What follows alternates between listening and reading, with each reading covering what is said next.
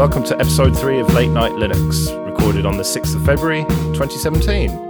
I'm Joe, and with me are Jesse, Ladies, Ike, Men. and Phelim. Everybody else. Oh dear, oh dear. So, uh, yeah, we've got a ton of show today, so we better get straight on with it. Let's start with a bit of news and exciting news. The KDE Slimbook has been announced at least. I don't know if you can actually buy it because when you click through to the website, it's all in Spanish. And uh, I'm not using Chrome, so it didn't translate it. No hablo español. I'm afraid not. is this, am I right in saying this is the first KDE specific laptop that there's been? Because I, I certainly can't think of another one. I would say it is, yeah. Um, there was a tablet project, but that sort of died out. Um, as far as I know, this is it, yeah. And it looks pretty nice, doesn't it?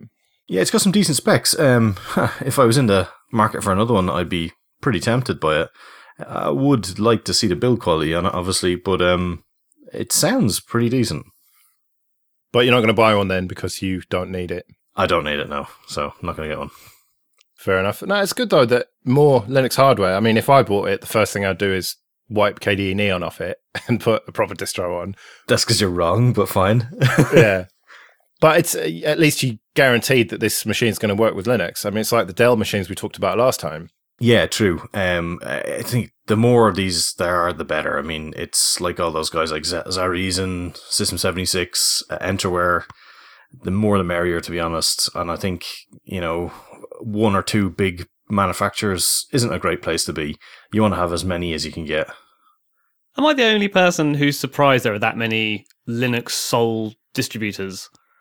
I, I just, I, I'm very surprised that they have, you know, they're able to make enough money for there to be that many people competing in the market. Because the only one that I um, really think is going to really get a lot of traction in the, the mainstream is going to be Dell, because obviously people have heard of them. Whereas it must only be us little sort of nerds and stuff who are funding Entroware and things like this. You'd have to wonder how much work goes into actually customizing the kit that is there. I mean, it might be a fairly bog standard sort of board that they get and they can just essentially customize a few components on it. I don't know. It might be worth talking to someone about it. It'd be an interesting thing to find out, I'd say. Yeah, maybe we should get the Entroware guys on and uh, big them up because the, the, I think they're the only company in the UK. Um, in fact, in, in Europe, because System 76 and ZaReason are both in the US, aren't they? Yeah, then you get that horrible keyboard. Yeah, like I've got an American um, laptop where the at is in the wrong place. No, wrong. That's what that's what Tipex is for, is to make that right again. yeah, your lovely LED backed keyboard has been big glob of dirty Tipex on a black marker. Seamless. I assign it properly, so I just I'm just used to where the at should be, and you know, Ah, it's, it's it's like don't press that big red button, and you just you just have to. Okay, so you can buy a nice new KDE laptop, and assuming it's 64 bit, you're all golden if you want to run Arch and Tails and things on it, but which it almost definitely will be. But if you have an older laptop, what have you, it turns out they are dropping support for 32 bit. yeah, this is a trend that we're seeing, isn't it, across the board?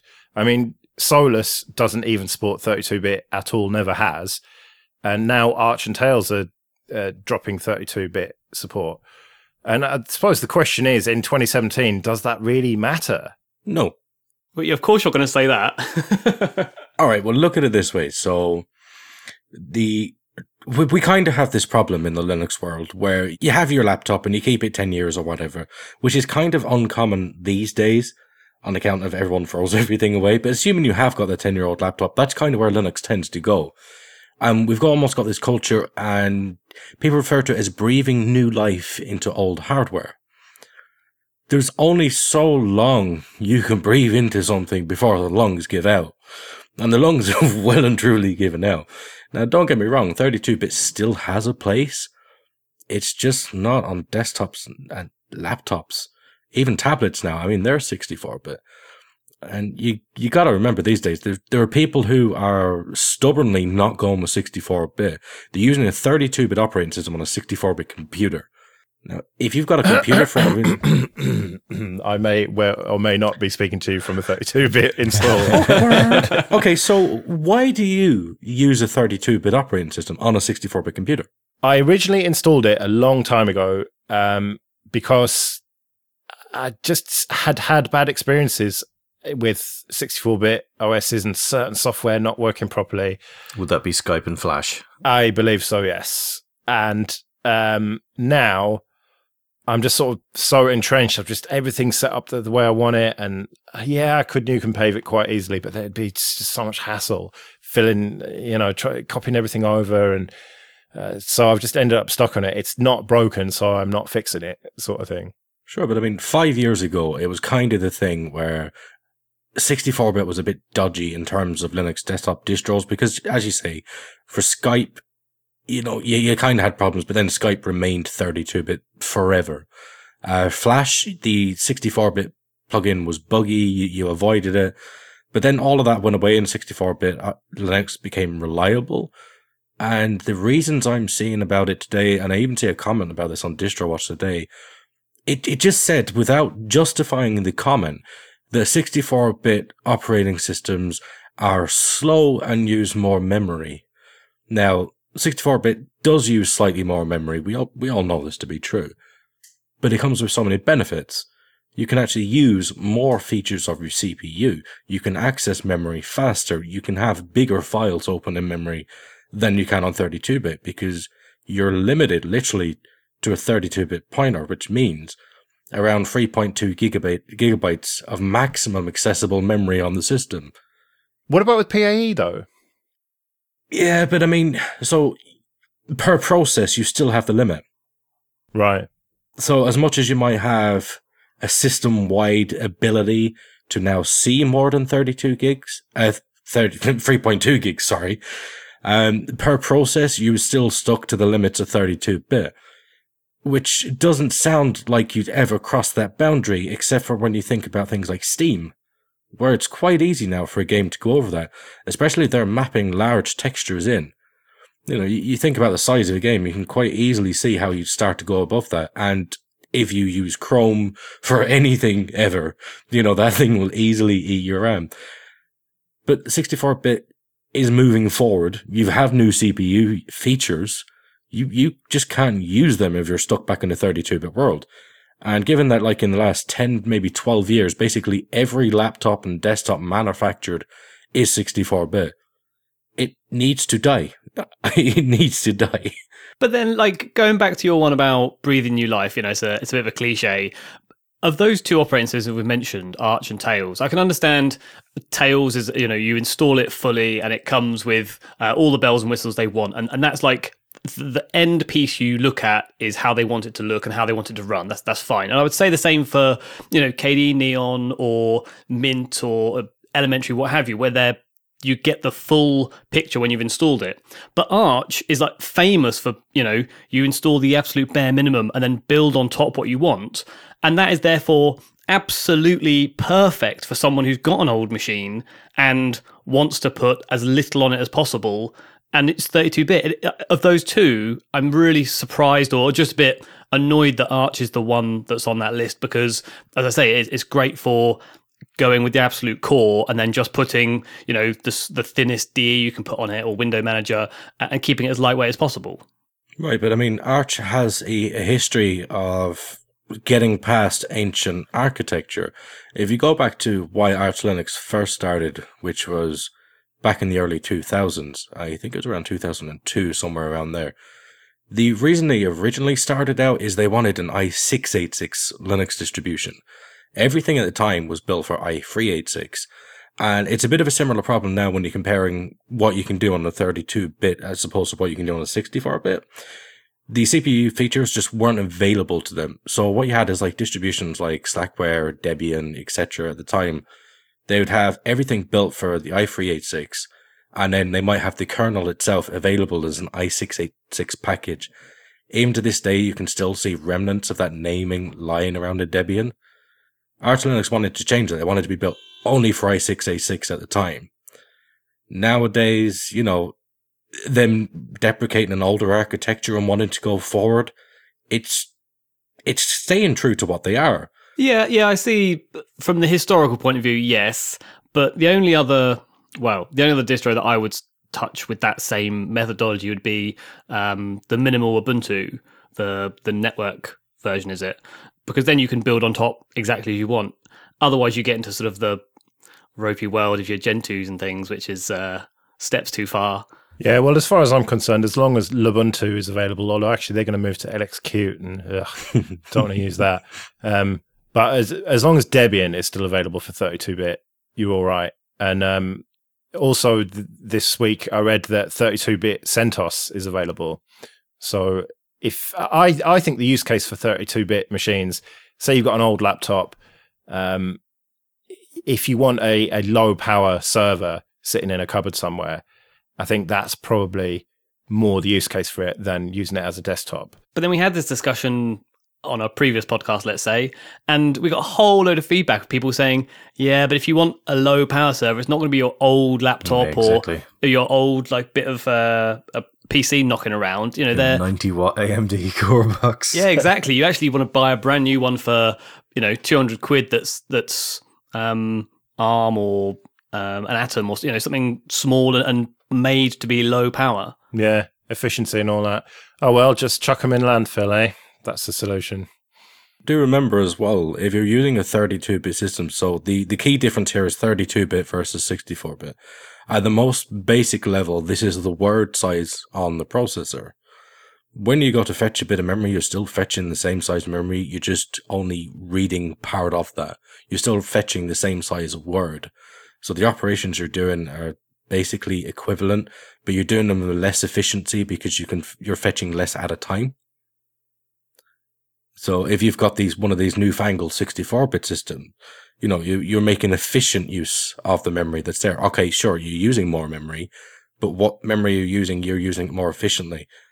And putting a 32 bit OS on a 64 bit system, which is very likely it's going to be 64 bit system, all those fancy features that that system has, which makes it possible to optimize for certain code paths, you're just not going to be able to do it. So you've got every chance of actually making your system less efficient by running a 32 bit operating system on it. Because you're not using it how it was designed to be used. Fair enough. Maybe I should um, sort it out and put a 64-bit. Um, I'm still on 1404 as well, so m- maybe I should just put Budgie on there, eh? The B, which we do not mention. yeah. Uh, all right. Well, let's move on quickly then and uh, talk about black phones, which are being bricked, unofficial black market black phones. This was one that uh, you had opinions on, Ike. Yeah, I. I mean, this is, to me, is quite astonishing. So, fair enough, you're a company and you're real proud of this security centric device that you've put out to the world to use. And there are ways of defending your intellectual property. This is not how you do that. Um, so these phones are, you know, they're, they're considered fraudulent phones or phony phones or just realized exactly how that sounded. Phony phones, yeah. Phony Yeah, phones, yeah. Yeah, phones that uh, were sold on eBay and stuff. Yeah, Mickey Mouse through the- phones. Mickey Yeah. Mouse phones. and they're getting very uptight about it. Now, the way that they're doing it is they're actually sending out an update to the phone that literally does brick it. So it bricks the cellular network on that phone. Which Does it hard brick it? That's what I couldn't. I, I tried to read into it, and I'm not sure whether you could just reflash it with something else and make make it work or not. I'm not sure on that either because I've not read any stories yet of anyone managed to reflash them, but it does sound like it's deliberately obliterating the basically the the memory on that controller. Oh, right. so it might be hard brick then. Yeah, I mean, I mean, there is a possibility it's just a software thing and a flash going over the top of it. Boom, new firmware that may fix it, but I've not seen anything to that effect. But the fact that they they are going to these levels, so let's say that you've just spent I don't know two hundred quid on eBay for this phone. You don't know that it's a Moody phone. It's just turned up, and all of a sudden they they do that. Would you consider that theft? Because effectively they've just robbed you. It might be their intellectual property. However, you take that up in a legal fashion with the, the people who are vendoring these funny phones. You do not then go and target the users, the ones that may potentially have found out that they had a phony phone. Well, the way the way I see it is that I understand why they did it, and to some extent, it's fair enough that these phones are phony, as you say. But It's at the same fair. time, well, no, it's not fair to the users, is it? no, I mean this is what you do if you're a dickhead. I, yeah, It's basically. the only polite way of saying it. I mean, this is being a complete and utter dickhead. You know, these people may have found out that these phones were moody and gone, do you know what? I'm going to go, I'm not going to do this again. I'm not going to get one from eBay. I'm going to go to these guys and I'm going to get myself a proper phone. Well, nobody's going to do that now, are they? Because they know how malicious, vindictive and spiteful these little people are. And they are little people. It's a tiny little company throwing their toys out of plan because, oh, somebody copied us take them to court. Don't target your users and endanger them by bricking their devices. And even all the like, so I've heard people talking about the other angles, like, well, you know, you're not going to be able to phone ni- uh, 999. Well, that doesn't really matter because this is done through an update. The chance that you're updating your device and then suddenly need to call an ambulance through it, like, unless your phone actually electrocuted you while doing this, you know, then that, that's not completely not relevant. But what they're doing is they're robbing from people. So one, you're getting mugged off the first time because you bought a moody phone off of eBay or whatever. The second time, that money that you then had that you could have taken that up with eBay or whatever, you're being robbed again by these spiteful dickheads because somebody copied them. So now you've got a phone that you can't use, which was your property that you own. So who owns the device? Are these phones that had been bought correctly and then resold, or are these other bits of hardware that someone's just put um, uh, Silent OS on? Well, that's the big question, isn't it? I mean, what Silent Circle is saying is that they are, uh, you know, unofficial phones. But I don't know. Could it be that they are um, just being resold? But how would they know? I suppose they wouldn't be able to tell that, would they? Well, they they probably could. So I mean, this is focusing on privacy security, so it's probably going to be account based. And you're you what you're likely going to find is you've got like a ping home system that uh, is based on your account. Now, as we all know, each phone has an IMEI number. What they're Hmm. checking is the IMEI itself. So obviously they must be checking that probably against the registered account itself or something similar. Now, their particular wording is that it didn't come through them. So they would disable phones that were not purchased through Silent Circle's approved channels. Now, to me, that sounds like it's gone a bit beyond just moody phone or rip-off phone. That is implying second-hand phones. There is that implication. In which case, I mean that that's unforgivable. That if that's true. It's totally unforgivable because it's your property. It's your right to sell it on. I mean, within the EU, we're allowed to do this, especially if, you know, it's not a contract phone. You've bought this outright. This is your legal property. They've then sent out this update, completely bricked it. And you now can't sell this phone. So the only person losing out here is the users. Don't mention the EU, Ike. You make me cry. Uh, right, I think we've uh, rattled that one in, enough. Uh, let's move on. So, Ike, you've spent how long uh, getting Steam optimized for Solus? Uh, All for 0.8% market share. Yay. On Linux, that is, not even just Solus. not even Solus. No. Mostly Ubuntu, you would have thought. Well, we'll give them the benefit of the doubt. But 0.8 market share, 0.8%. That is piss poor, isn't it? Yeah, the number's growing though. If you think globally, the whole count of users will be going up. So even if that stays lower, that number's actually still increasing all the time. Still probably fairly decent numbers. It's not even 1%, for fuck's sake. Come It's on. embarrassing. Now, there. Well, if you have a billion pounds and you want to give me 1% of it, I'll take it. no, can we have those in euros? Okay, good point. Damn. Stable investment. um, so, I mean, I look at this two ways. So, there, there's such this typical response, like on our Linux, like anytime we hear about anything like this, well, I've only had the survey once. And yeah, me personally, I've only had the Steam survey once, and it came around the other day. But then, if we're only getting the survey once, then so is everybody else. It's uncommon for them to get the surveys as well, which means the figures do still stand. And, you know, we know that desktop Linux just isn't that popular yet. And yeah, it shows that if gamers are kind of like the desktop market in a sense, if you can satisfy the, you know, non-amateur gamer, people who actually are dedicated to this, the guys who have all the games, they have their Steam, they have their monitors, you know, like proper gamers, not just casual gamers, then for it to be 0.8%, that means we have got a long, long way to go. Talked about people with a battle station. Yeah, like the seats, and then you've got like the, the, the arse cheek warmers in the seats, and you have the head the speakers and everything. I kind of want one, really, just for the warmers. So we reckon that Linux is about what three percent. Is that the the latest figure? I think that's what Pornhub said. Yeah. Okay, we'll take that one. And so this means that you know there are significantly more users of Linux who aren't interested in gaming than there are people who are interested in gaming. And is this just because there aren't enough games on Linux? Is that as simple as it is? or that the porn is better than the games. Yeah, I think you're right, Jesse. I mean, my understanding as a non gamer is that while there are a lot of games available for Linux, they are mostly a bit crap. And the, the big, you know, GTAs of the world, and I don't even know what the latest first person shooter is, they tend to not be available. Yeah, although on the um, Telegram group, someone's saying the new Civilization is coming out uh, with a discount on Linux, surprisingly. So uh, maybe some of the bigger games are coming out, or maybe that's just you know RTSs are aimed at aimed at nerds. Yeah. Yeah, I mean, you will find the RTSs on Linux, but if you're talking about your big AAA titles, then no. I mean, a couple of the studios, I'm not saying they hate Linux. I'm just saying they don't particularly like us. Well, it's not that they don't like Linux, it's that they like their bottom line. And they. they kind of do hate Linux, you know, and you can be banned for using wine. really? Still to this day, still to this day, you can be banned for using wine. Wow. So I'm not saying they hate Linux. they kind of do.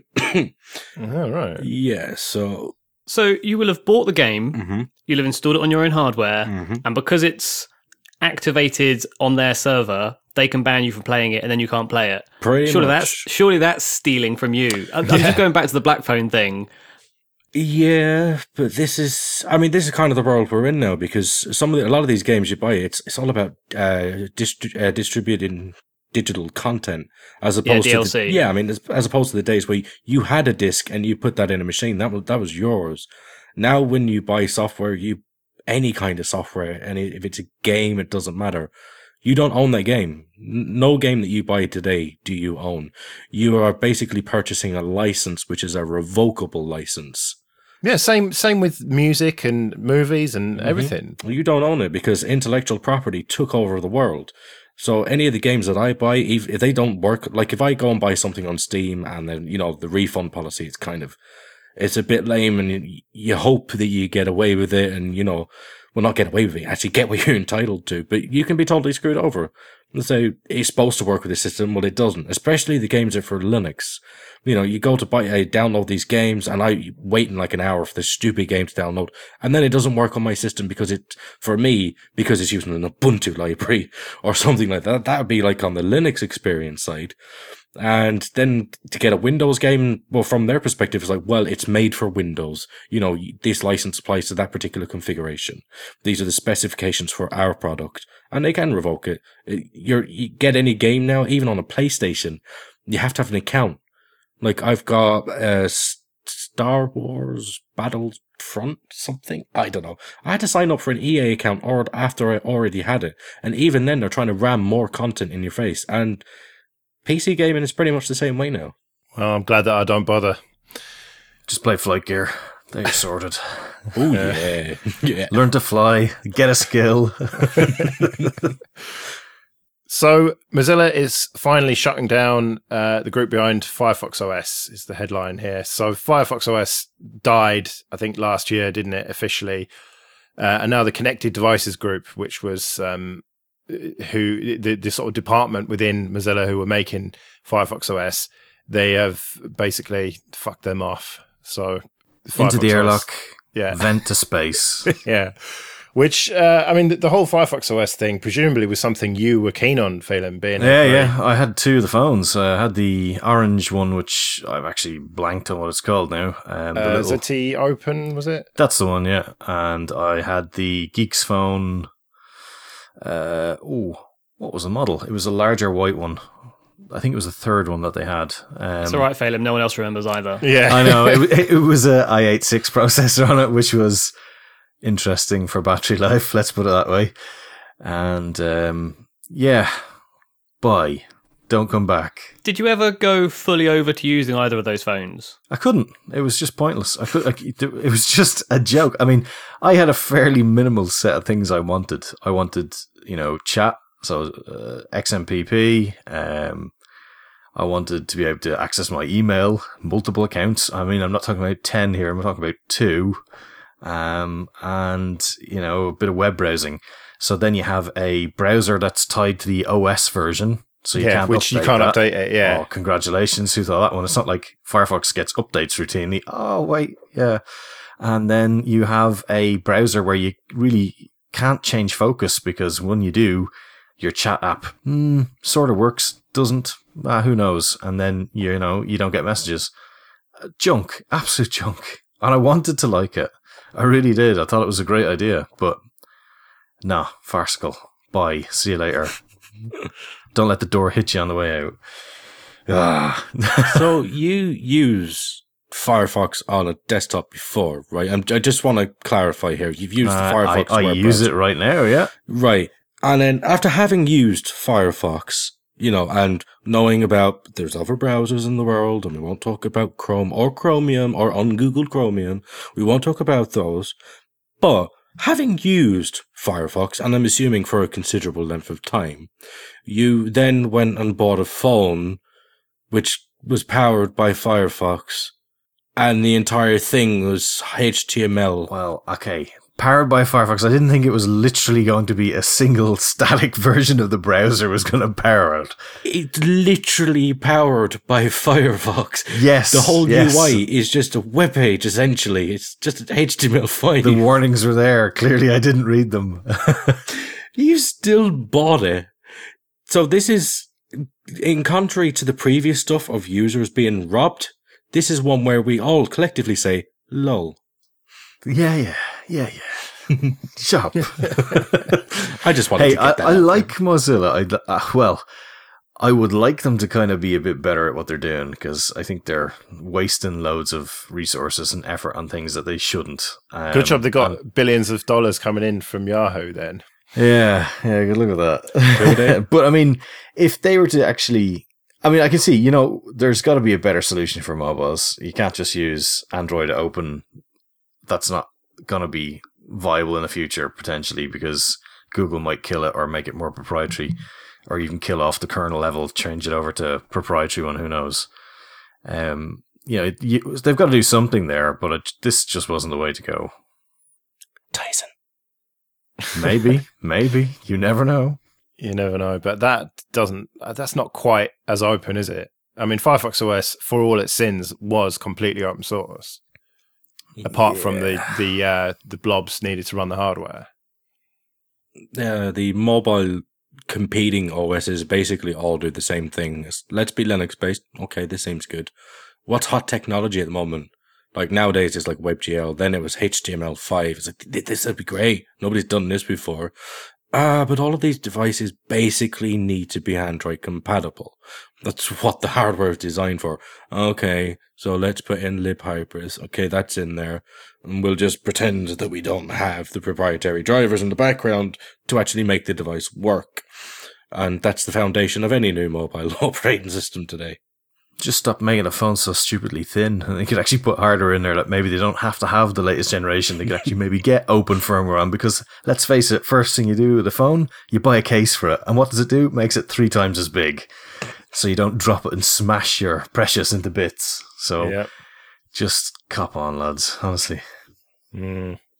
Well, uh, you said we're not going to talk about Chromium. We are going to talk about Chromium because there was a Reddit thread uh, on uh, r slash Solus project where someone said, "I don't want to use Chrome. Please package Chromium," and you said, "Haha, no." And the reasons why you said no, I think, are interesting because He's Chrome, a bastard. yeah. You, you you hate your users. You want to force them to use non-free proprietary software with Chrome instead. Yeah, about the sum of it. But you said in this thread that Chromium isn't as free as people think it is. I mean, my understanding was that it was free software. Ish.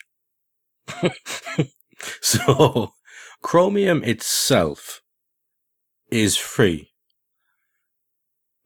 in source code, right? Now, you can have something be free and still need things to run. A perfect example of this is the Linux kernel. The Linux kernel itself can be completely Libre, but you still need that firmware to be useful.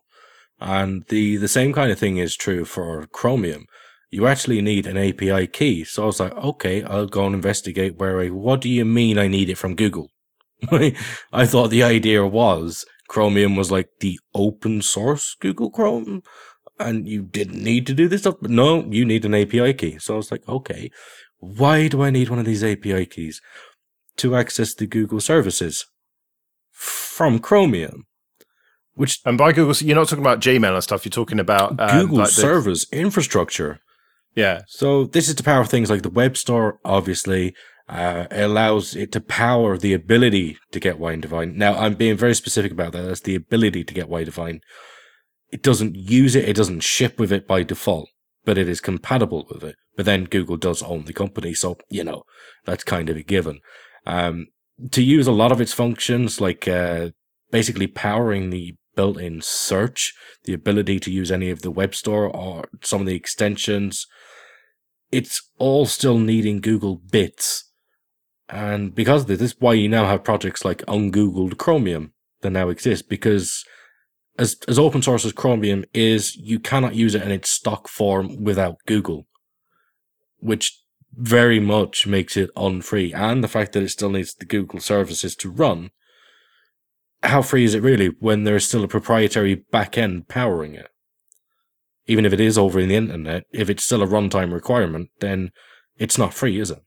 yeah, and that's why it's not in Trisquel, basically. Yeah, and they've they've had a couple of threads come up over the years about this, and it's basically come back to the same thing each time. It's like it, it's it's not free. It's supposed to be. It's free-ish for the most part. But yeah, and hopefully with these projects coming around these days, and you know, there's there's been a couple of suggestions. You know, like you got Iron Browser and Iridium and all these kind of guys, but I, don't know whether I'd want to put my trust into them because a web browser is a, something you want to be maintained by a big group, people who know what they're doing. So if they're going to take a fork of the Chromium code base, you know, you're putting your credit card details into there and your login details. You want that stuff to be secure as you can.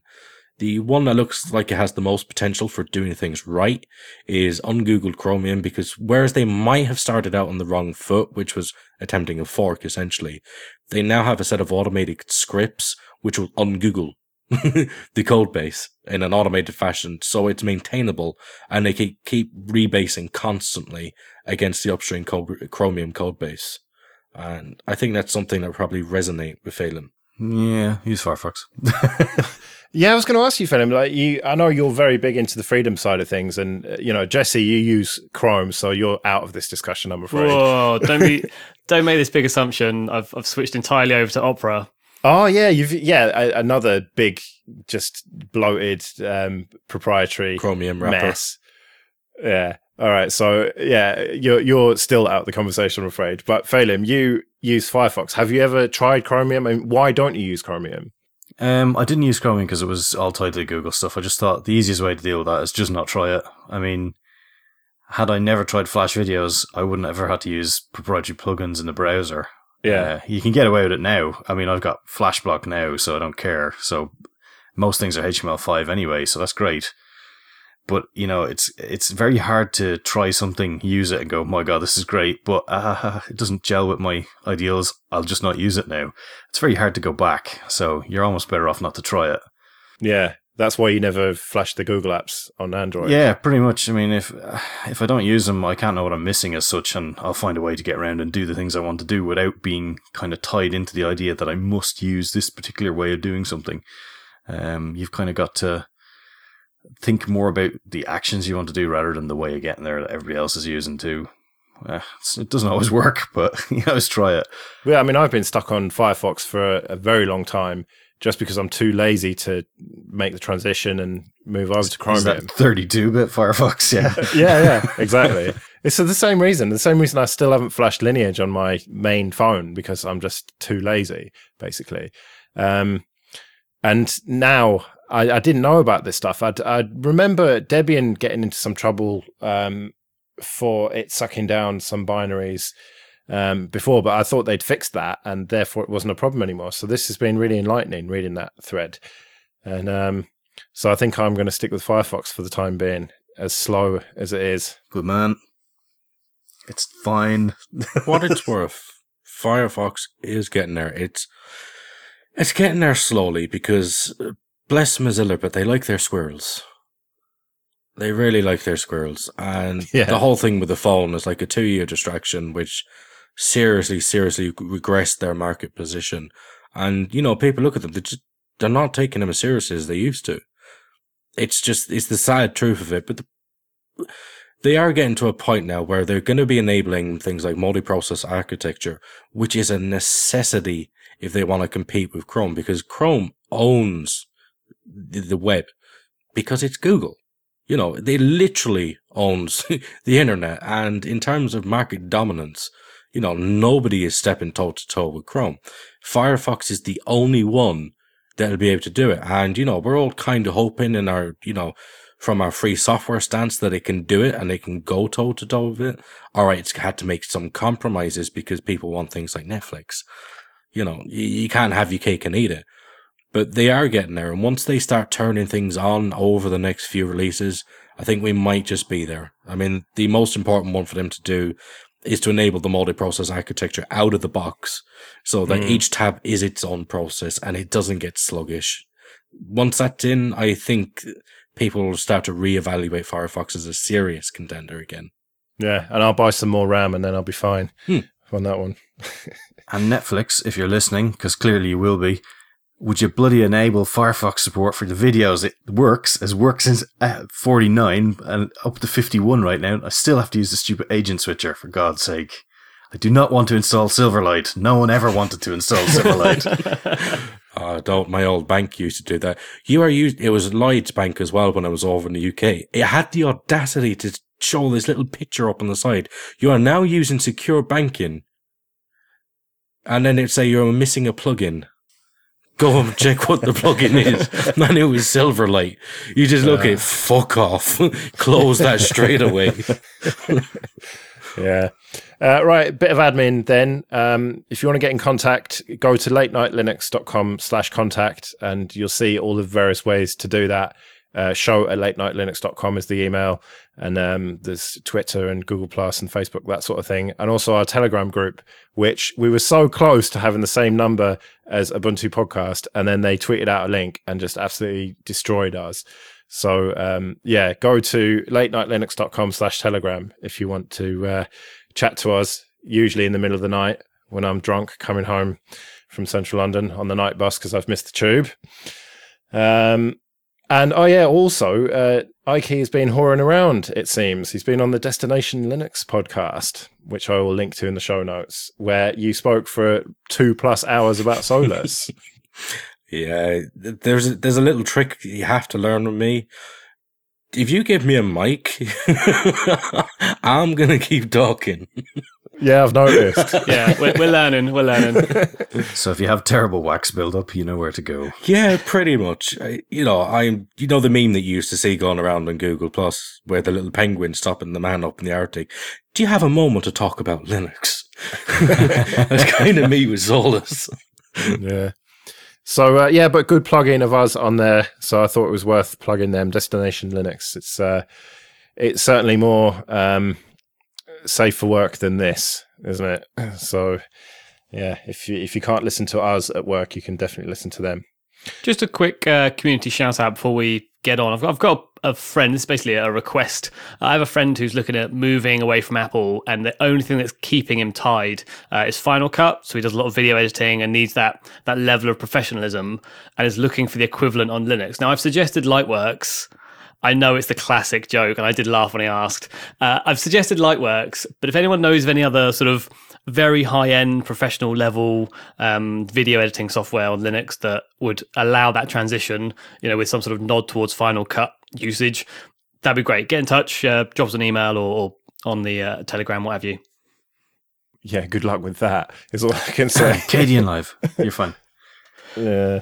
Uh, yeah, I said professional. Uh, I've used I've used that. I've u- I've used OpenShot. I've used um the, the other one with the beginning with the A, and uh what's it called? A The vid- Vidimux. Yeah, It left such a lasting impression on you from the quality, Yeah. the joy it brought to your life. I've settled on OpenShot for my video editing needs. It reminds me of Windows Movie Maker. I don't know if that's a good thing or a bad thing. Jesus. I, I've done the same thing. I, I do a lot of uh, time lapse things, and I have to say I've settled on that because it's like uh, not quite like Paint, but Paint just sort of did some basic things and, and it didn't get overly complicated, and that's Exactly. kind of where OpenShot is as well. if Yeah. you wanted your circle square. yeah. Uh, right. Anyway, so we've got an interview, um, and that interview is with uh, Ubuntu Martin, Martin Wimpress of Ubuntu Mate, the the founder and maintainer of that, lead developer, and also uh, of Ubuntu podcast fame. So it's just me as well um, interviewing him. So uh, here we go. Welcome to the show, Martin. Thank you. So you sent me a Raspberry Pi image the other day of Ubuntu Mate 1604.2 and there's some interesting things in it, aren't there? Uh, I hope so. Yes, and there's a few more that I've added since you got that ho- hold of that image as well. All right. So, uh, which w- what did you find interesting? Well, some of the video stuff uh, that you described to me, which I haven't actually been able to test because I don't have, for shame, uh, a Raspberry Pi camera to plug in. But if you do, then you can do HD streaming out of the Pi now. That's the plan, yeah. And uh, I'm in the same boat as you. I don't have a Raspberry Pi camera module, so this is theory rather than practice from from my side. But um, uh, for a while now, FFmpeg has had the ability to enable what's called MMAL, uh, and that's the hardware ex- uh, accelerated decoding of video on the Raspberry Pi. Um, and that supports several different formats. And that was in the original version of Ubuntu Mate 1604 for the Pi. But what I've added this time round is in newer versions of FFmpeg, I think since 3.1, there's also an OMX encoder, hardware encoder available. So I've backported FFmpeg 3.2 into uh, the um, PPA that I use to build these Pi images and I've enabled the MMAL decoder and the OMX encoder. And the reason I've done that is that um, I've seen a number of people talking about projects with the camera module, and they either want to take um, time lapse photos and then stitch them together after the fact, or they want to stream video live on the Pi. And doing that on the CPU is simply not possible, but doing it with the hardware accelerated encoder, it's extremely possible.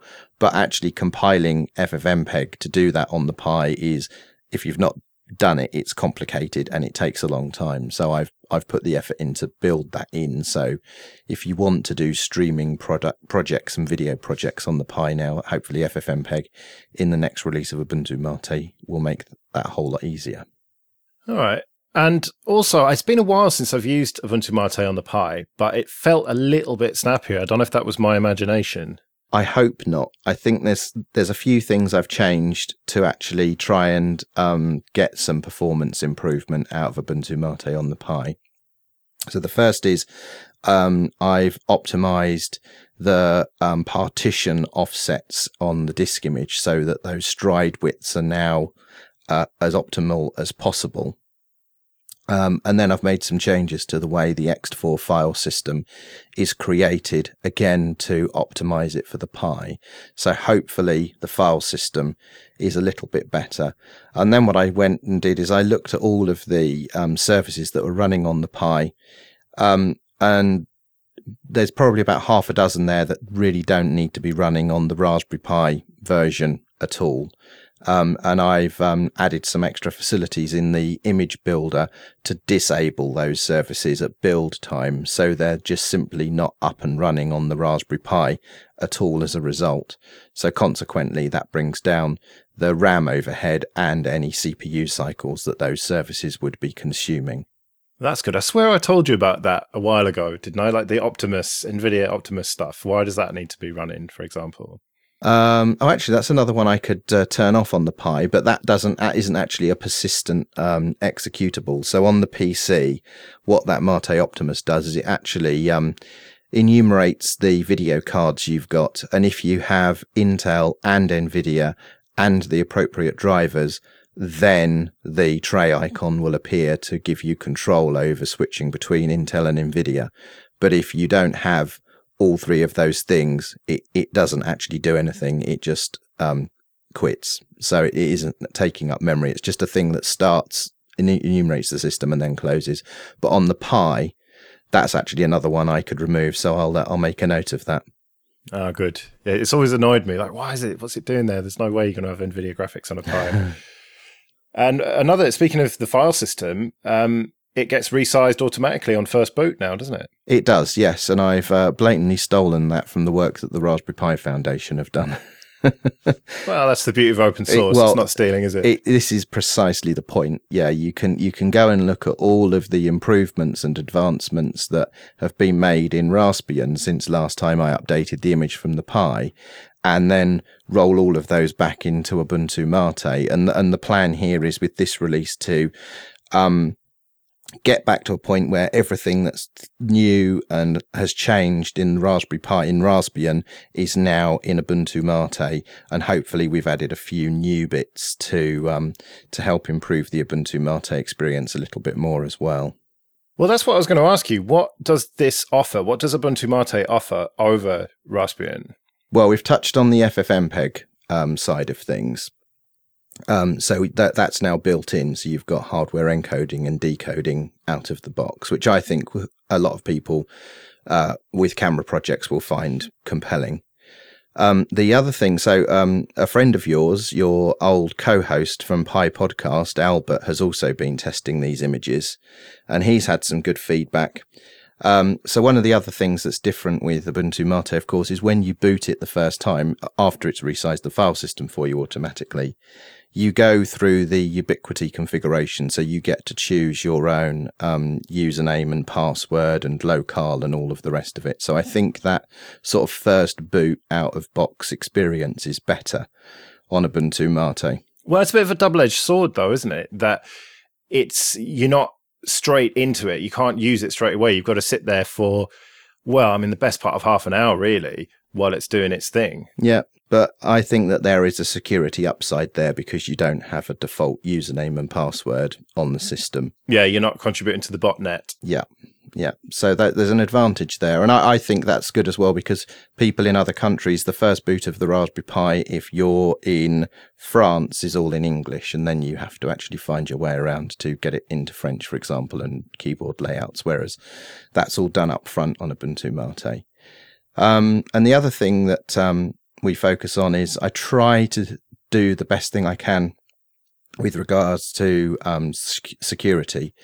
So, as as you're aware, um, sudo is a passwordless um, facility on Raspbian. Yep. So the default Pi user can execute any command as root just by prefixing it with sudo and there's no password authentication. And that's not how Ubuntu works. And I've maintained that. So some of the packages that I've sort of ported across to Ubuntu, I've had to remove uh, pieces where it assume where programs assume they can just sudo prefix and exec things as root. And one example there is Scratch, which um, wants to bring up um, GPIOD and shut it down as part of its launcher. And I've had to find ways to pull that out so that it's not, you know, exposing sudo to everything all of the time. You're very diplomatic. That's not how Ubuntu does it. You say when you mean that's not how it should be done in Linux. Full stop. well, yeah. I mean, uh, that's what I think. I don't think that that's the way it should be done. You can understand to some extent why it's that way, because a lot of people coming to the Raspberry Pi aren't familiar with Linux and it's another hurdle. But I don't think typing a password in is too much of um, a hurdle. And with things like PolicyKit, you know, these things can be overcome. Yeah, yeah. Um, so I mentioned Albert earlier. So he's he pointed out that things like um, uh, Scratch weren't working properly because I hadn't found all of the places where you know it was expecting to be able to sudo exec things, which I've I've now fixed. But the other thing is that Albert's got a pi-topCEED, and he pointed out that um, that has some uh, SPI interfaces to control the hub and the screen. And on Ubuntu Mate, when you shut down, it doesn't shut down all of the internals of the pi-topCEED.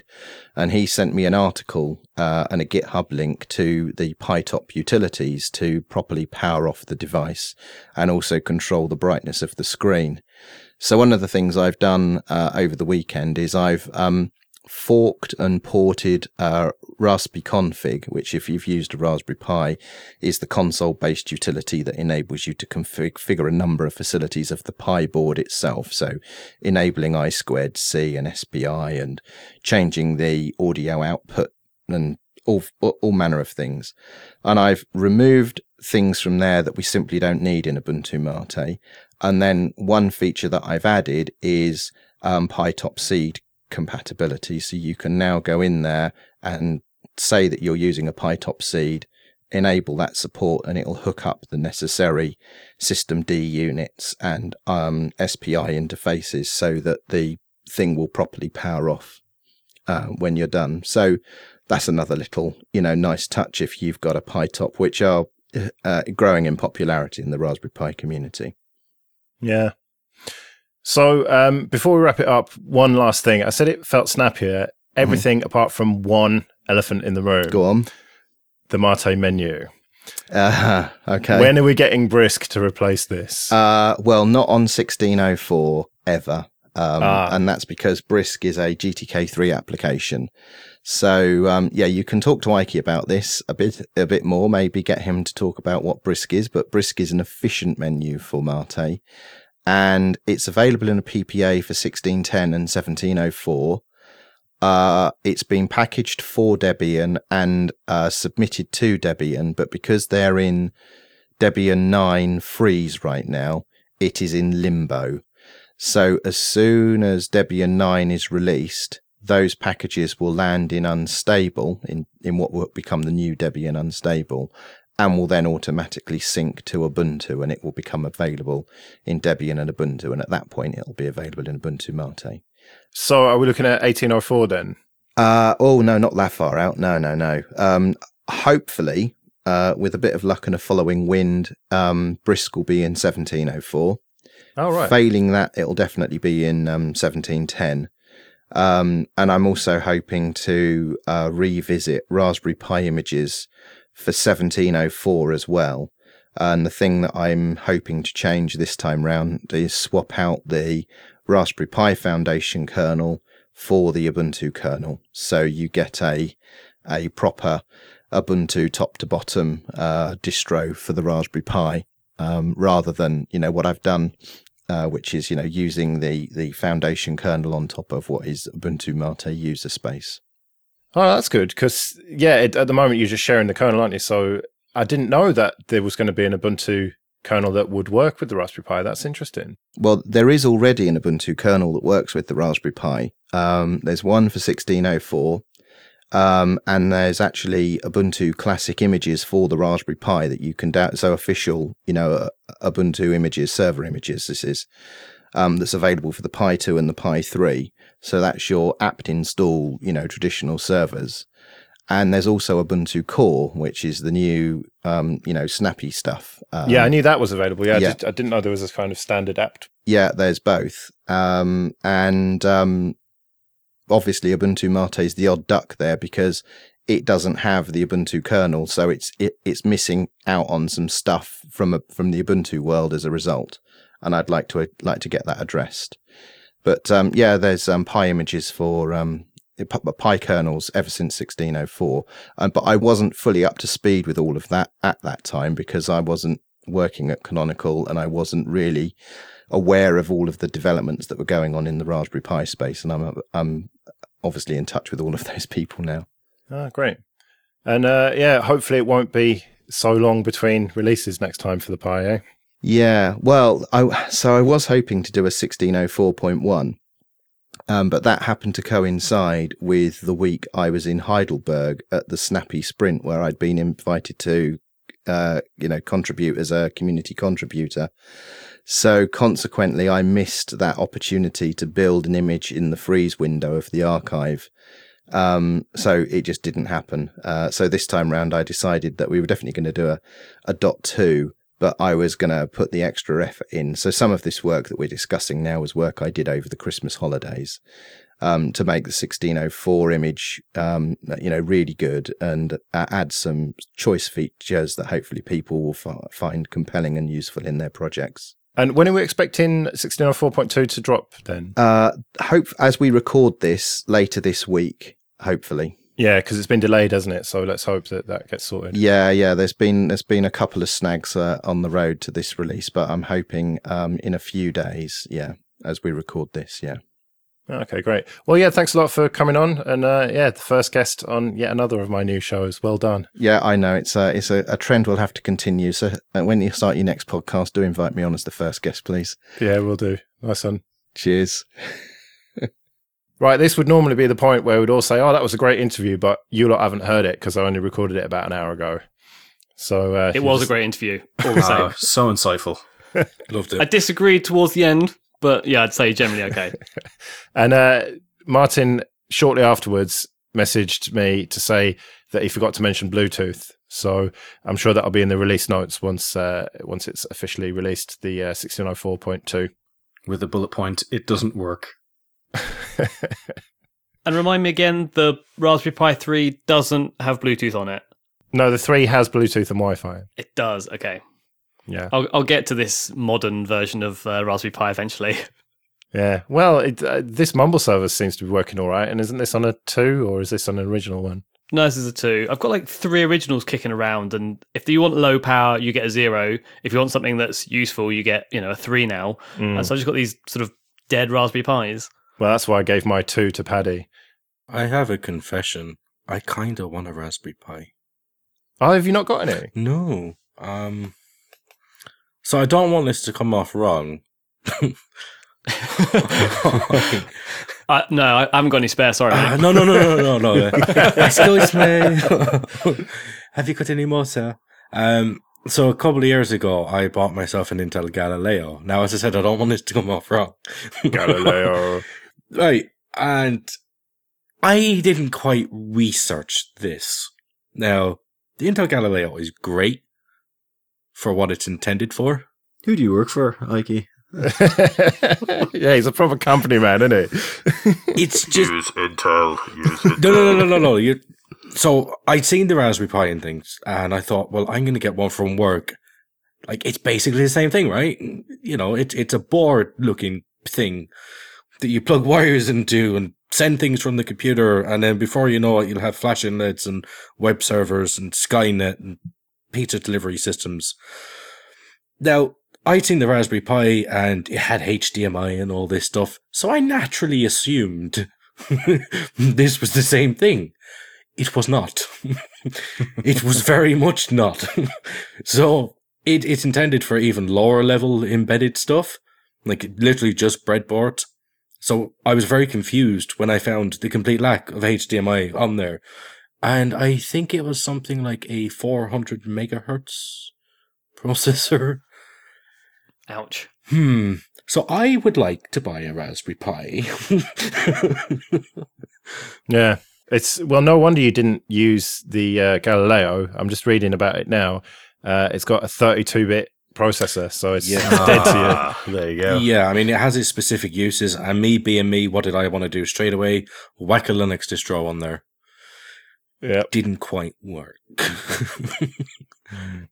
Uh, right. So this is the bit where Ike probably goes and has a cup of tea uh, because Jesse has recently abandoned KaOS, which was uh, KDE. Is it Debian based? No, it's, it's built from scratch. All right. Okay. So on your laptop, which you uh, are a bit carefree about what you you just sort of kind of chuck distros on there to try them out, and so you've wiped that off and put Ubuntu Budgie on, which is uh, Ikey's favorite distro, isn't it? no, that's not how you spell Solus. There's a problem in the notes here. so Ubuntu Budgie Remix is uh, the Ubuntu base with Budgie on top. So it's a lot like Xubuntu or Ubuntu GNOME, I guess. And it means that I suppose there are three areas of which I'm going to comment. There's going to be obviously the Ubuntu type things that, that, are installed and how Ubuntu works. There's Budgie as the desktop environment you interface with. But then I think I'm right in saying that there's a lot of GNOME in, in Budgie. So there are some apps, for example, that are uh, straight GNOME apps. I'm right in saying that. Yep. So is the calendar a GNOME app? Which calendar? Keeping in mind, I have not used Ubuntu Budgie, so Wait, you've not even looked at it? I've seen screenshots. Yeah, I, but you never installed it. well, I, I get the emails and the pings and the IRC conversations. And I I hear enough that I don't that I don't need to download it. That's it. Okay, that's fine. I'll I'll I'll not. Uh, I- I'll assume that a lot of these are are not defaults that you would have had had. Yeah, Budgie doesn't have applications at all. Okay, fine. So they have the the clock at the top, which is the same as GNOME. The panels at the top, um, and you click on that, thinking, well, the clock will obviously show me what the date is because that's what clocks do when you click on them. But no, you click on it and it gives you calendar settings or view calendar as two options. And so to actually find what the date is is about three clicks worth of faffing around. It was just really annoying. And you couldn't change it to have the date and time at the top. It was just the time and you could change it to 2412. Like there's there's a lot of little annoyances like that. Um I think the one that got me the most, certainly coming from GNOME, was the fact that the most of the icons are very small, and this is a budgie thing. Like on the window decoration, the closed windows and stuff are they're quite small, and I don't want to have to spend my time aiming for something to hit. I just want to smash it with my mouse and and get on with it in sort of a slapdash type way. So that that was a bit annoying, I have to admit. Um, also, when you start up, there's the there's the uh, budgie launcher, which is fine, and in there there's a software center called software.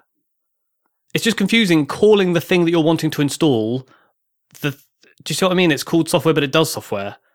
Isn't that a GNOME thing? Isn't it GNOME software? I don't know, and if it is, it's something they need to sort out as well. Or yeah, it's like the- their file browser is called Files. Yeah. Yeah, and videos just- is called videos. Yeah, you're right. Actually, it's a it's a GNOME issue, but I use because I use an Arch base. Um, it doesn't have software on this, so I I don't have it. Um, I have to say, when speaking of files, uh, Budgie has sort of put like an elegant little transparency on the left hand side where the um where the file tree is, which I thought was a very slick little addition, and I was a bit jealous of that. If I'm honest, that was uh that was pretty nice. Um, there's also an oddity, another oddity where I wanted to do an update. No, no updates popped up automatically, so you know, negative one for whoever put that system in. And so I typed in software into the search menu, which is not the new menu yet, is it? no, it's not. It is. It's not. Okay. no, well, like the, the, there's only one menu in Budgie, isn't there? The, the brisk menu is not. Yeah, Brisk Menu's uh, Mate. It's going to be back for ten point three. I'm going to be backporting the functionality of Brisk over to there, and Okay. I will answer the budgie issues for you momentarily. Okay. Um, so I typed in uh, software in order to uh, find some software, and there's one version called Software and Updates, and one version called Software Updater. Yeah, and software and updates just takes you to like the repo settings and stuff, doesn't it? exactly. Yeah. So you can add PPAs and repos, like you say.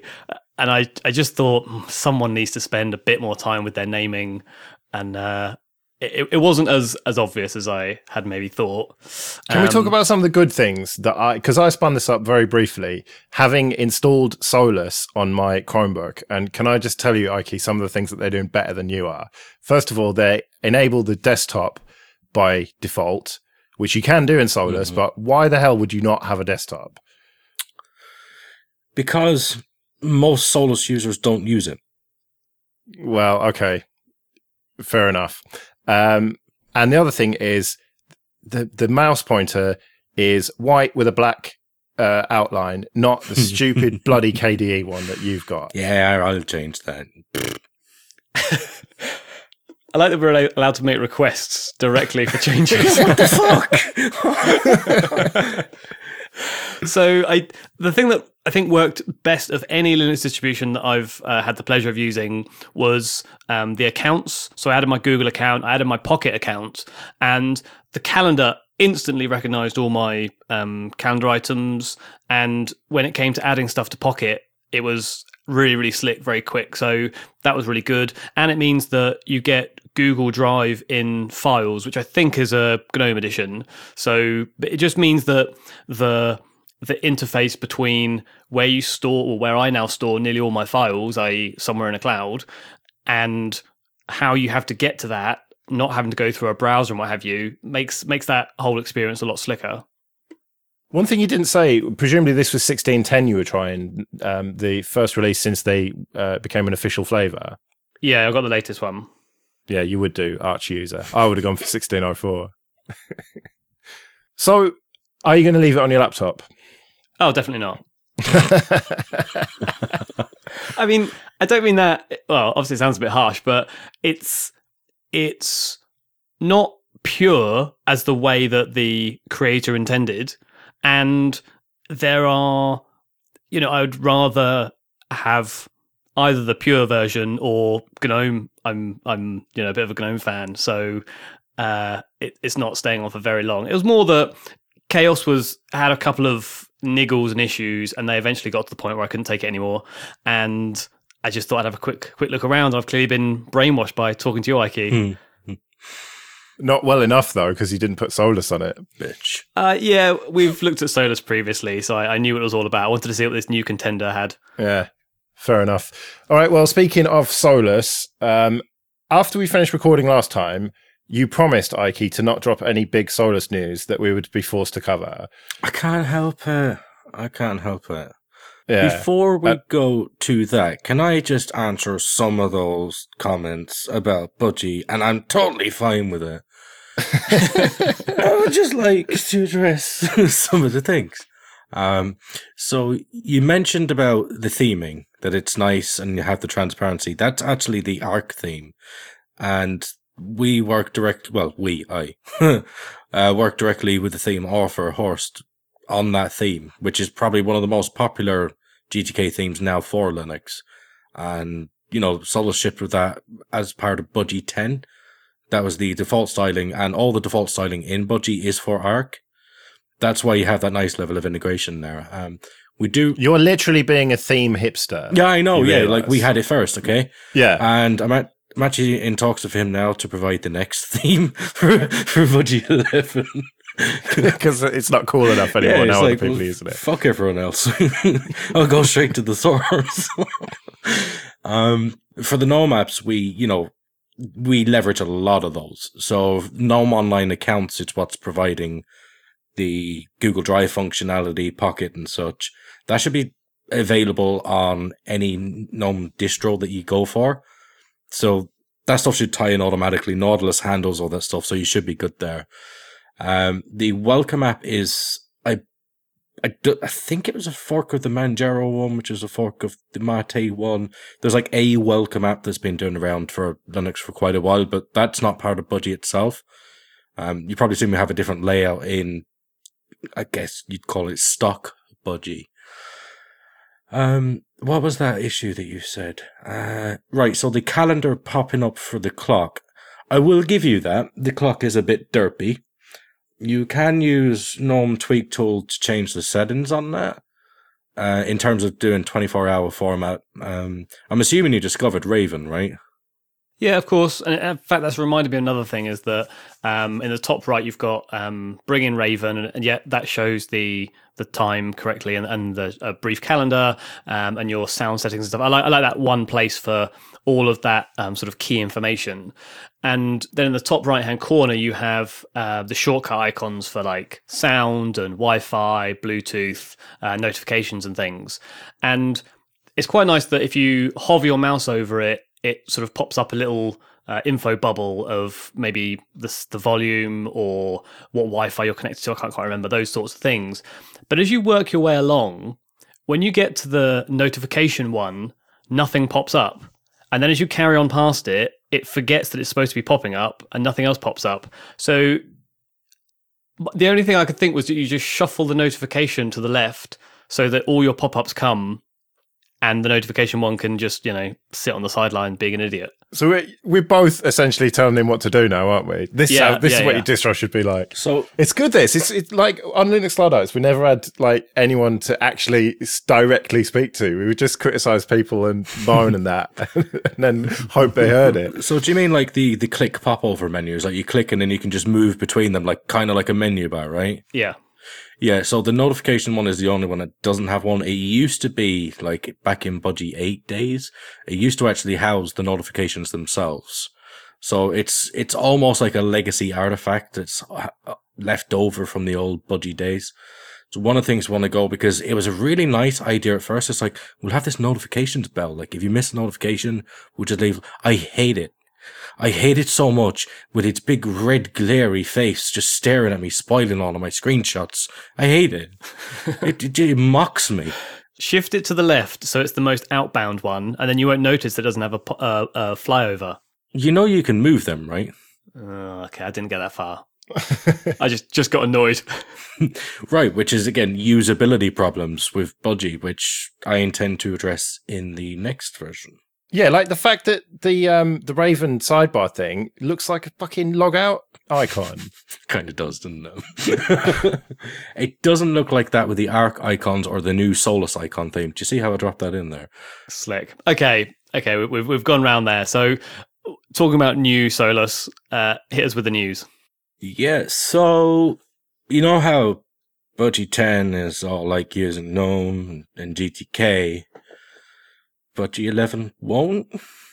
It's going to be cute or cute. oh, it's going to be gorgeous, yeah. See, see. Um, so does this mean that uh, Phelim will be able to start using it? Then? no, no, he's still banned. That's fine. That's fine. Uh, I haven't found sufficient funding to support the lens flare plugin. uh, no, I mean, jokes aside, like, you know, it's no secret I've been kind of publicly against using Qt for things. And for, for me, most of that is ba- based around the fact I don't really like C at all. But it's kind of got to a point now, it's like, well, you know, it's just a language. Don't do dumb shit. And it's kind of boiled down to that for me. Now, I mean, Budgie's been around for three years. It started off on GNOME 3.10. And, you know, GNOME's trying to build their own thing, and I'm trying to build my own thing, but I'm trying to use their stuff as if it's okay to use that stuff. Once upon a time, that was true. Nowadays, it's not. So there's a lot of problems in Budgie just for the fact it's pretending to the rest of the GNOME stack that it is GNOME when it's not. That's how things like keyboard shortcuts are working because it's pretending to be GNOME shell. There's a lot of this spaghetti code holding whole thing together. So I've got sick of it. And what I wanted to do for Budgie 11 was to get away from all that. And I said, well, I'm going to rewrite it because I hate Vala with a passion. Yeah.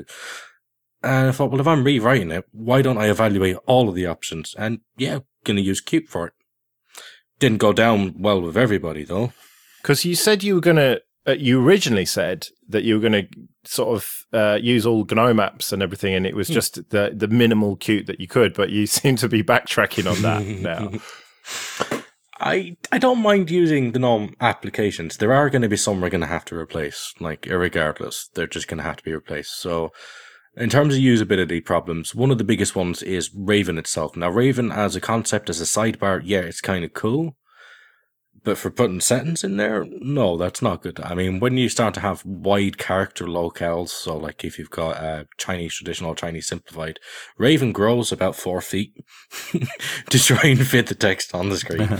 so stuff in the settings there wasn't a very good idea. What it needs to be is just notifications and, you know, quick view passive information, you know, like news feeds or, you know, system information, weather. That's what would be perfect for that. Applets that you can just look at and just dismiss them and not have to focus on them. Things that need your attention all the time should be up on the panel itself. The settings are going to be completely removed and we'll have a new like system settings application that encompasses all the desktop stuff as well as the usual crop of, you know, users and accounts and that kind of stuff in there. So n- no control center, guys like that will be removed as it were from Budgie. And like from a kind of user's perspective, uh, apart from the changes that you mentioned there, like is it going to be much different looking? Well, we are aiming for a new look with Budgie 11 regardless. I mean, you're going to have the same kind of layout. So you're going to have, you know, like you're going to have your panel, you're going to have your menu, which is going to be more largely inspired by Brisk, which is weird because Brisk started out inspired by Budgie and Cardapio. But let's face it, Brisk is a lot better than Budgie menu. Right? Even if it didn't search for videos before, which has, Yeah. which has been fixed. Can't you uh, just use the uh, whisker menu, please? troll, troll, troll. How many times have you had that? Too many. I pretend I didn't hear that, Joe. Um, How, how many times have you had to explain the difference between GTK 2 and 3? Oh God, it's it, no, no, I just can't, can't even bring myself to explain it. It's like we're building this new thing. Oh, that's great. Yeah, why didn't you use Whisker? It it's for GTK two. It doesn't matter. It kind of fucking does. Well, you you could you could fix it. You could contribute to it. It's for another desktop, dickhead. You know, you just can't get it through to people, and you start getting frustrated with them for being frustrated with you. You can see I've had this conversation a couple of times now. Yeah. Yeah. Can, can we just have a complete tangent for a Oh second? yeah, go on. XFCE, um, like that, from what you've said about uh, the whisker menu and Hmm. stuff, XFCE doesn't sound like it has a, a great future. It's. I mean, it has a future. It's. It certainly has a future. It's just taken a long time to get there. I mean, me personally, I like things with high cadence. You know, ambitious goals, and XFC is playing it safe. Now, I, Yeah, well, I, that's what I like. I like stability and playing it safe. but you know, dinosaurs died out. Yeah. Uh, I'm I'm just saying. Now I did try and get in contact with these guys a couple of years ago, and I said, look, if you're willing to port over to GTK3, I'll give you a hand because I just recently joined the Gnome Foundation at the time. I know, sore, ironic. Moving on. this is giving right past that one. Um, you know, and I said to them, like, I, I will help you do it. And at the time, they just couldn't decide what they wanted from the desktop. Some of them wanted Qt, some of them wanted GTK, some of them wanted to stay on GTK2, some of them wanted to fork GTK2. oh, that's a big, big thing to do. Yeah, it's a huge undertaking. And because there was no cohesive movement within the unit, if you like, there there wasn't an overriding decision coming from anyone. It's not like in Budgie where we all sit down and said, right, but you know what? This is what's happening. Bollocks to the current situation. We have to do something about it. Now, yes, Budgie is a lot smaller and a lot less significant than XFCE. But we came to a decision and we're committing to that decision. And for better or worse, we'll go for it. XFC just couldn't drag to that decision, and drag is the operative word here. I offered my help, and I I said to him, "Look, I'll help you port it to GTK free." And it's basically like, mm, "We're not sure we're going with that." Almost two years later, then it started coming up. There was reference in my original link on the mailing list, and it started coming up for Onyx. We're now porting to GTK free. Nearly two years from my first prompting email, just to come to the Hmm. decision to start. So once they get into motion and they're all committed to the same path, that they're all on the same page, then yeah, they can they have a great future. But at the moment they are stuck on an old toolkit. And don't forget, they don't support high DPI. Mm. For many people nowadays, that is a to many people that's inexcusable from their perspective because it's so prevalent now. And it is an old busted toolkit. Don't get me wrong, GTK free does some really fucking dumb stuff. But you, you've got to you've got to adapt or die, and I'm scared that they might die. Well, I'm scared as well because it's what I use exclusively, and you use it at work, don't you? Yeah, so when I'm doing my Clear Linux stuff, it's, it's always XFCE that we use there. And I like the setup I've got on it. And the, the main way that I use it, sometimes I will go on local on there, but because I've got this desk set up in this particular way, I like to remote into that.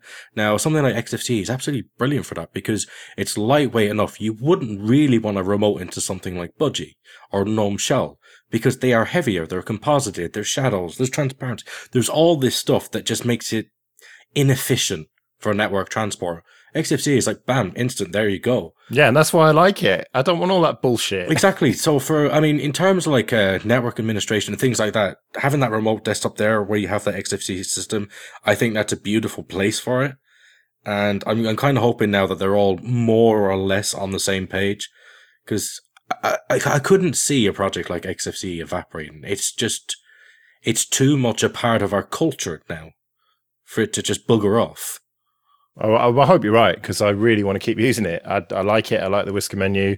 It's just it's exactly what I need it to be. And yeah, okay, Mate is good as well, but I'm just used to XFCE. You know, I, I could move to I could move to loads of other desktops, but I just keep coming back to XFCE. No matter what I try, I always come back to Yeah. it. But but anyway, we uh, we're supposed to be talking about Solus. Oh right, uh, yeah. but again, but I don't want us to turn into the Solus podcast. So, uh, like on the the GTK uh, to to Qt move, uh, anything, any other key points to mention, or can we move on and talk about Wayland?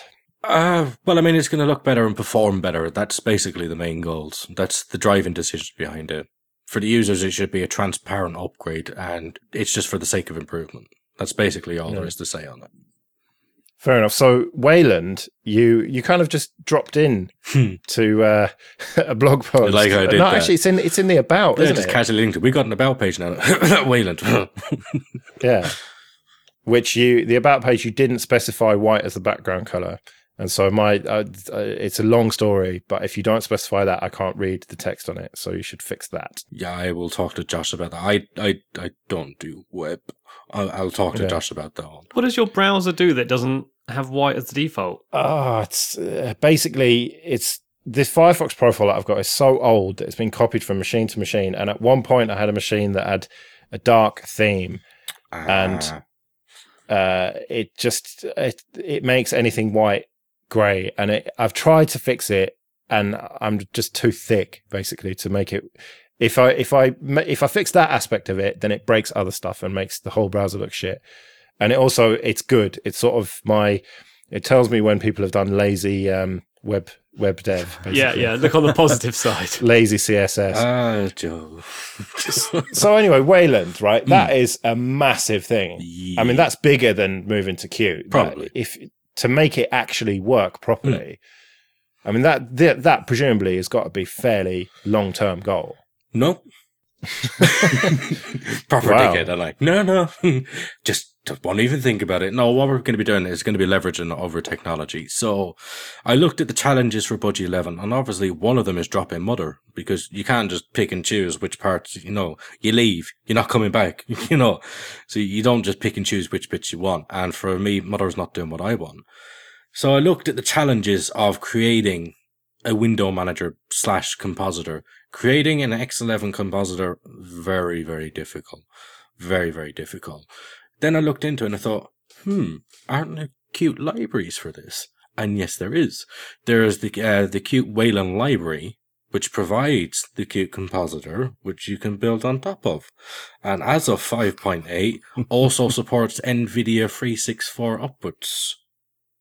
So I thought, why don't we focus only on Wayland, get it right there, and then we'll use something like Compiz for the fallback X11 session. So we have the X11 compositor already sorted, which, by the way, we're probably going to use in 10.3 because Budgie WM is a steaming pile of shit and torments my existence.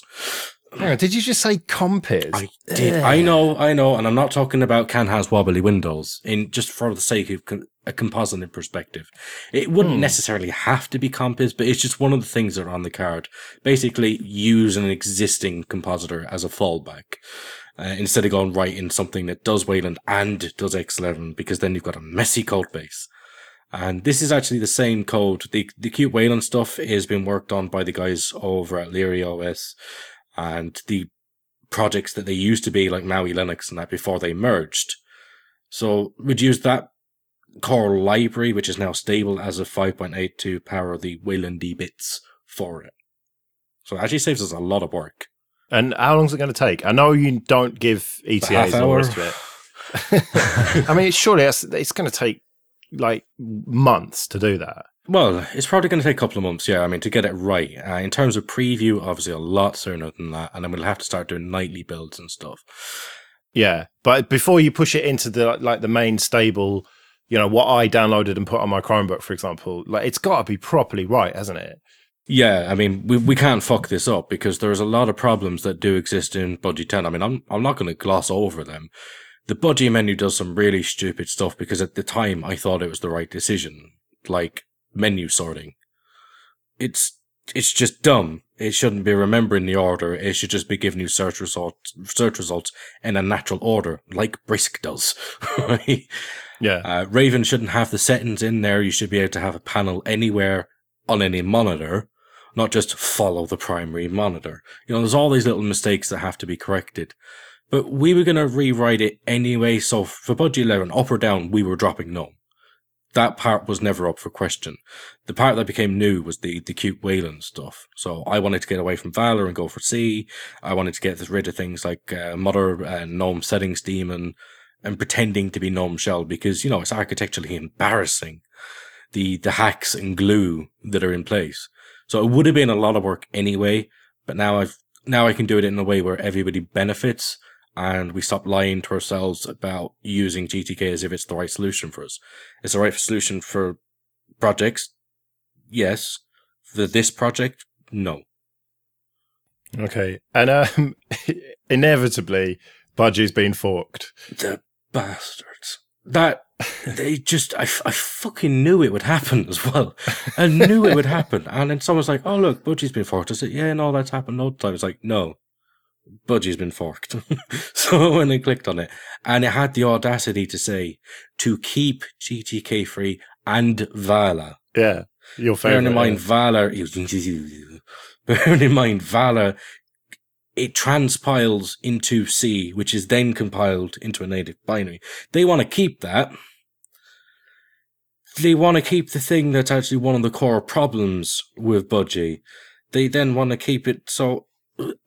One of the main wins for us going with Q is to actually get things running on the GPU. So we actually get efficient animations, efficient acceleration, you know, because graphics, processing unit, it's kind of good at that stuff.